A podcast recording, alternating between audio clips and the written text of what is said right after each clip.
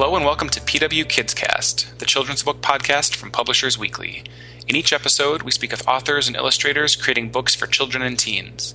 I'm John Sellers, the children's reviews editor at Publishers Weekly. Today I'm speaking with Blake Nelson, the author of several books for teenagers, including Girl, Paranoid Park, Destroy All Cars, and Recovery Road. His latest novel, The Prince of Venice Beach, is being published in June by Little Brown, which is sponsoring this podcast. The Prince of Venice Beach introduces 17 year old Robert Callahan, who's better known as Callie to the runaways, neighborhood characters, and streetball players of the Los Angeles neighborhood of Venice Beach. When some unfamiliar men begin to ask for Callie's help in tracking down missing people in the area, Callie begins to think that he has the makings of a career as a private investigator. After he's asked to help find a runaway girl named Reese, the daughter of a wealthy financier, Callie begins to question the ethics of what he's being asked to do, especially when he doesn't know the whole story. Blake, uh, thank you for speaking with me. Great to be here. Some of your previous books have been set in Portland, Oregon, and in New England, but is this the, your first time writing about Southern California? Uh, yes, it is. Uh, it was uh, very exciting and new for me. And are you are you living in Venice Beach now? Yes, yes. I live in Venice. I live about two blocks from where the book is primarily set. And was the setting the starting point for this book, or did it get some other?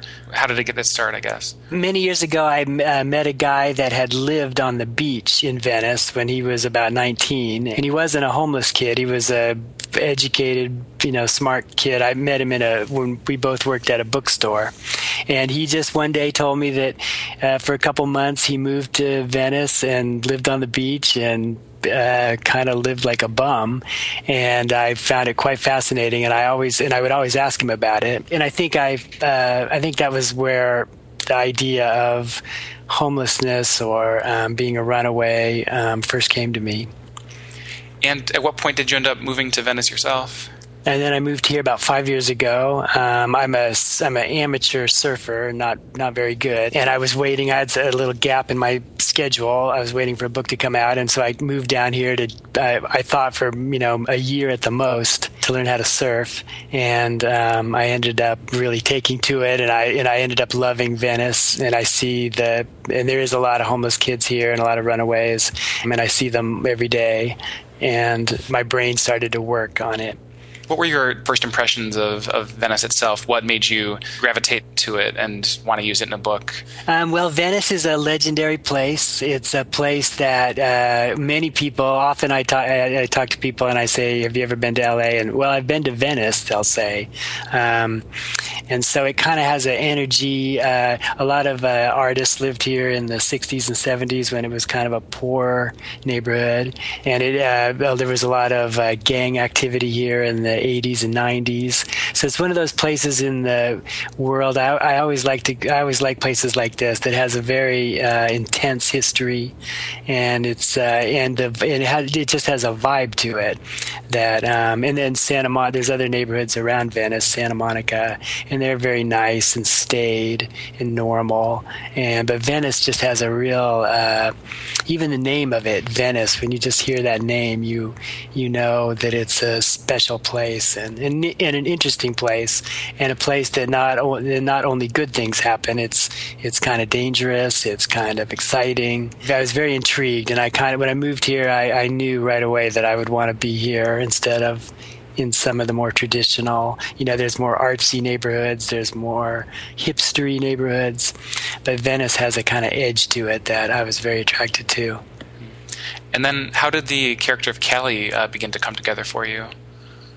Um, I just, I often, uh, I often just try to put myself. That was probably why meeting that kid who had lived here uh, was so important because he was just like me, really, and so it made me think that, you know, if for some reason I had ended up down here as a teenager, I always just think of what I would do and how I would survive and it's it's an odd thing. I've always sort of thought about stuff like that. And, and then the fun thing about Callie, of course, is that he's uh, uh, relatively unscarred. Um, he's a foster kid, so he hasn't necessarily been. Um, uh, in my mind, he, he's probably had a fairly benign experience as a foster kid, and so he, you know, and so he's an intelligent person.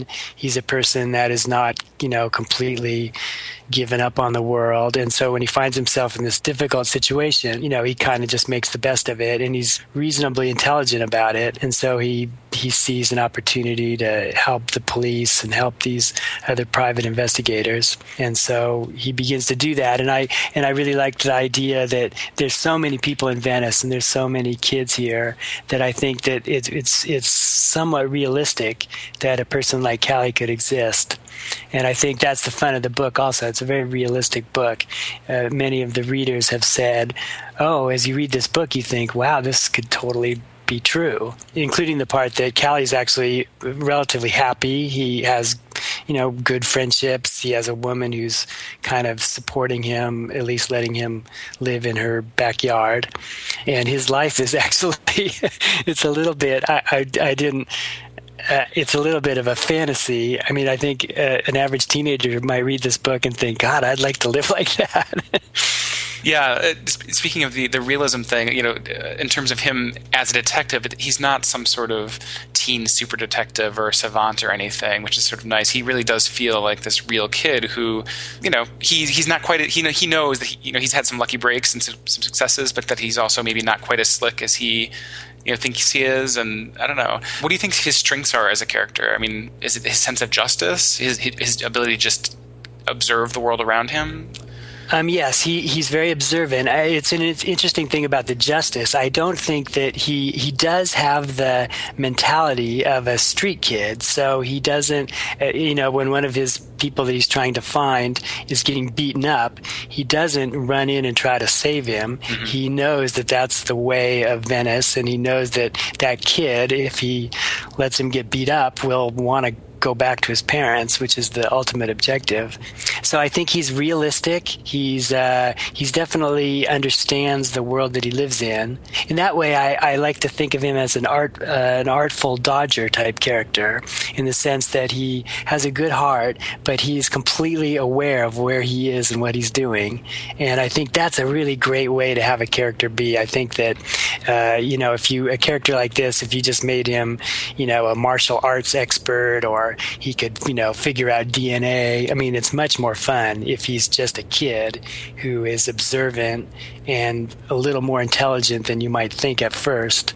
Yeah, maybe it's yeah, maybe not so much justice, but certainly he's got a, a real like I guess his his character or something like it, which is, is, a funny thing. But like one of the scenes that hit me the hardest was when he was uh, trying to take another character, a girl named Strawberry, under his wing a little bit and kind of care for her. Um, there's a scene where he's trying to you know help her to just sort of pull herself together and maybe take a shower on one of the the boardwalk showers. There's something so tender about that that just you know he he wants to help. Yes, yes, and I think he seeks family. I think he he treats Strawberry like a sister, and I think that is actually a very common thing among these type of kids, even the real down and out kids. They really bond together and they really um, look to help each other out.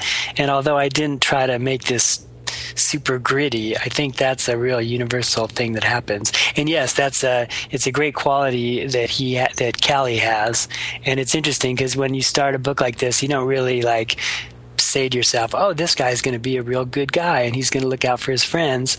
You just start to you just realize that that's what would happen, or that's how you would have to be um, if you wanted to. If you were a guy like Callie who's trying to get himself off the street and yeah, like you say, he has a um, he does have a he, he's a he's from the Midwest, so he has a little bit more um, he's a little more solid in a way.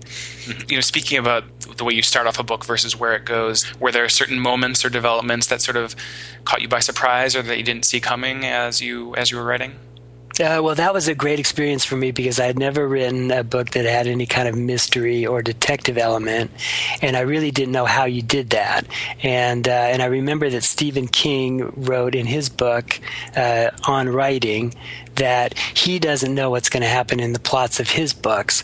So as I wrote the book, as I wrote uh, Prince of Venice Beach, I didn't have an outline, and I didn't ever try to think too far ahead which is how I write my my other books, and I just kind of tried to keep the plot interesting. Like at, at, at any given point, I would sort of trick myself. I'd say, "Well, this is going to happen," and then I'd just make something else happen, or or add some sort of cliffhanger to the end of a chapter. And it was uh, it was a little bit like surfing. You just never knew what was going to happen, and you just had to go with it. You just couldn't worry too much. And so I just kept adding little plot twists uh, and just seeing where it would lead to. It was a very fun experience as a writer. I kind of, now I wish I'd been writing more mystery type things all along but uh, uh, and as I said to some of my writer friends, oh, oh my gosh, I always thought with mysteries you had to know what, all these plot twists, and in fact, if you don't know them, that's way better because you're surprising yourself, and um, and and and the and the thing I always say is that whatever you experience as a writer is what the reader will experience. So if you're surprised, the reader will be surprised. And if you're amused, the reader will be amused. And if you're sad, the reader will be sad and things like that. So as I went through this book, I was I was really trying to um, just have fun with the plot and throw in stuff and, and, it was really interesting and, and now I think I know why people like mysteries so much and why people like detective stories. Hmm. Speaking of, you know, despite the sand, uh, the sun rather, and the surfing, uh, and I know you did say you didn't think it was necessarily a gritty story. There is sort of a, a noir feeling to it. I think. Um, are you a fan of detective noir when it comes to either books or film? Uh, well, no, I hadn't been. But when I first moved to LA, I kind of you just you get a lot of that immediately when you move here. If you're a writer and you're hanging around with literary people, uh, that tradition is so. I didn't really think of that as. I, did, I wasn't even really that aware of that, but when I moved here, I, I very much became aware of it, and I really thought, well, I'm here, I'm living the LA life. Uh, I, I read some of those classic books, um, Raymond Chandler, and some of those. I read Ag- Agatha Christie, my first Agatha Christie. Um, I read a couple of Patricia Highsmith books, which I'd never read before, and uh, yeah, I kind of got into it. Now, uh, I think this is your, your first book with Little Brown. Um, what editor are you working with, and how did you uh, come to publish with them?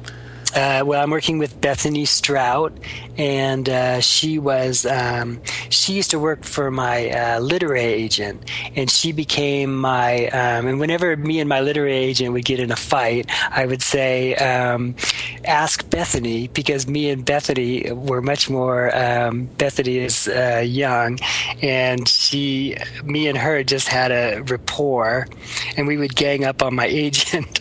And uh, all, all in good fun, of course. Um, and so she really became my ally at uh, at my literary agency, and so we'd end up in these situations where I really didn't want to know what my agent thought. I wanted to know what Bethany thought. Hmm. And she was like, you know, like an intern at first, and I, I don't know if she was, um, she was very young at this point. And so as soon as she left the literary agency and went to uh, Little Brown, my agent conspired to get me over there with her. So your novel Girl was originally, I think, serialized in Sassy magazine. It was published as an adult novel in '94. It was released as a YA book, re-released in 2007. Uh, do you feel pretty at home as a young adult novelist? If you would even want to give yourself a label like that? Um, yeah, yeah. You know, I, I didn't intend to do that uh, originally, but um, Girl was one of my earliest books. And in those days, I wrote, you know, I kind of tried a lot of different things. And uh, writing in a teenage voice uh, worked so well for me. It was so clear that I had a little something interesting happened when I did that as opposed to trying to write about adults. And so, um, you know, I kind of I kind of fought it a little bit at first. I wrote a couple more books about adult men and uh, you know people like me basically.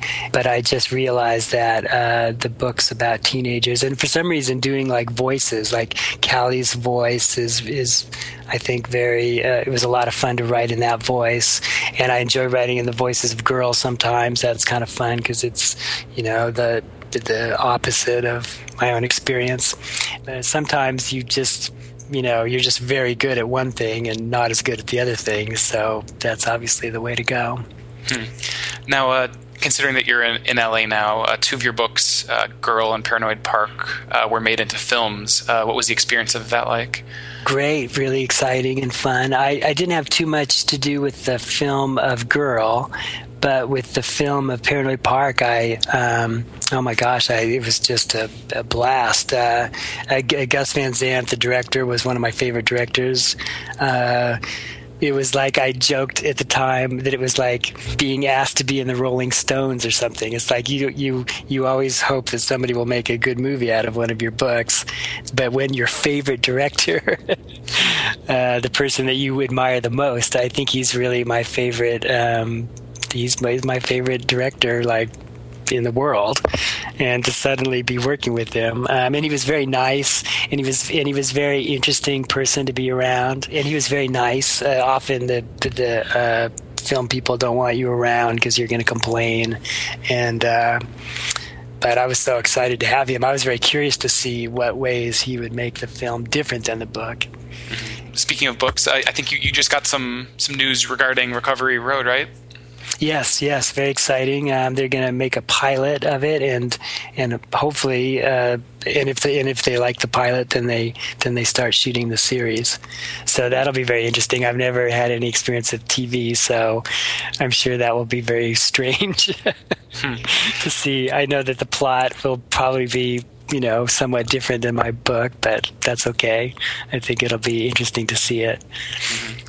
And um, are you already sort of starting work on new books? Are you bouncing ideas around? Yes, I ha- I'm writing another book. It's not exactly like uh, Prince of Venice Beach, but it also has a kind of thriller mystery aspect to it. And you know that might be the that might be the legacy of having moved here, is that I might start writing these uh, sort of mystery uh, type books, um, which I'm really enjoying. And I, you know, I think living in New York, I may have took myself too seriously to write things like that. Uh, and now being in LA, I think people are a little uh, less uh, less pretentious, and so I feel released to go ahead and write genre type books. Excellent. Well, uh, congratulations again on the new book and uh, on the TV pilot, and uh, thanks for speaking with me. Ah, thank you. Once again, I've been speaking with Blake Nelson, whose new book is The Prince of Venice Beach, published by Little Brown and out in June. Thank you for listening to PW Kids Cast.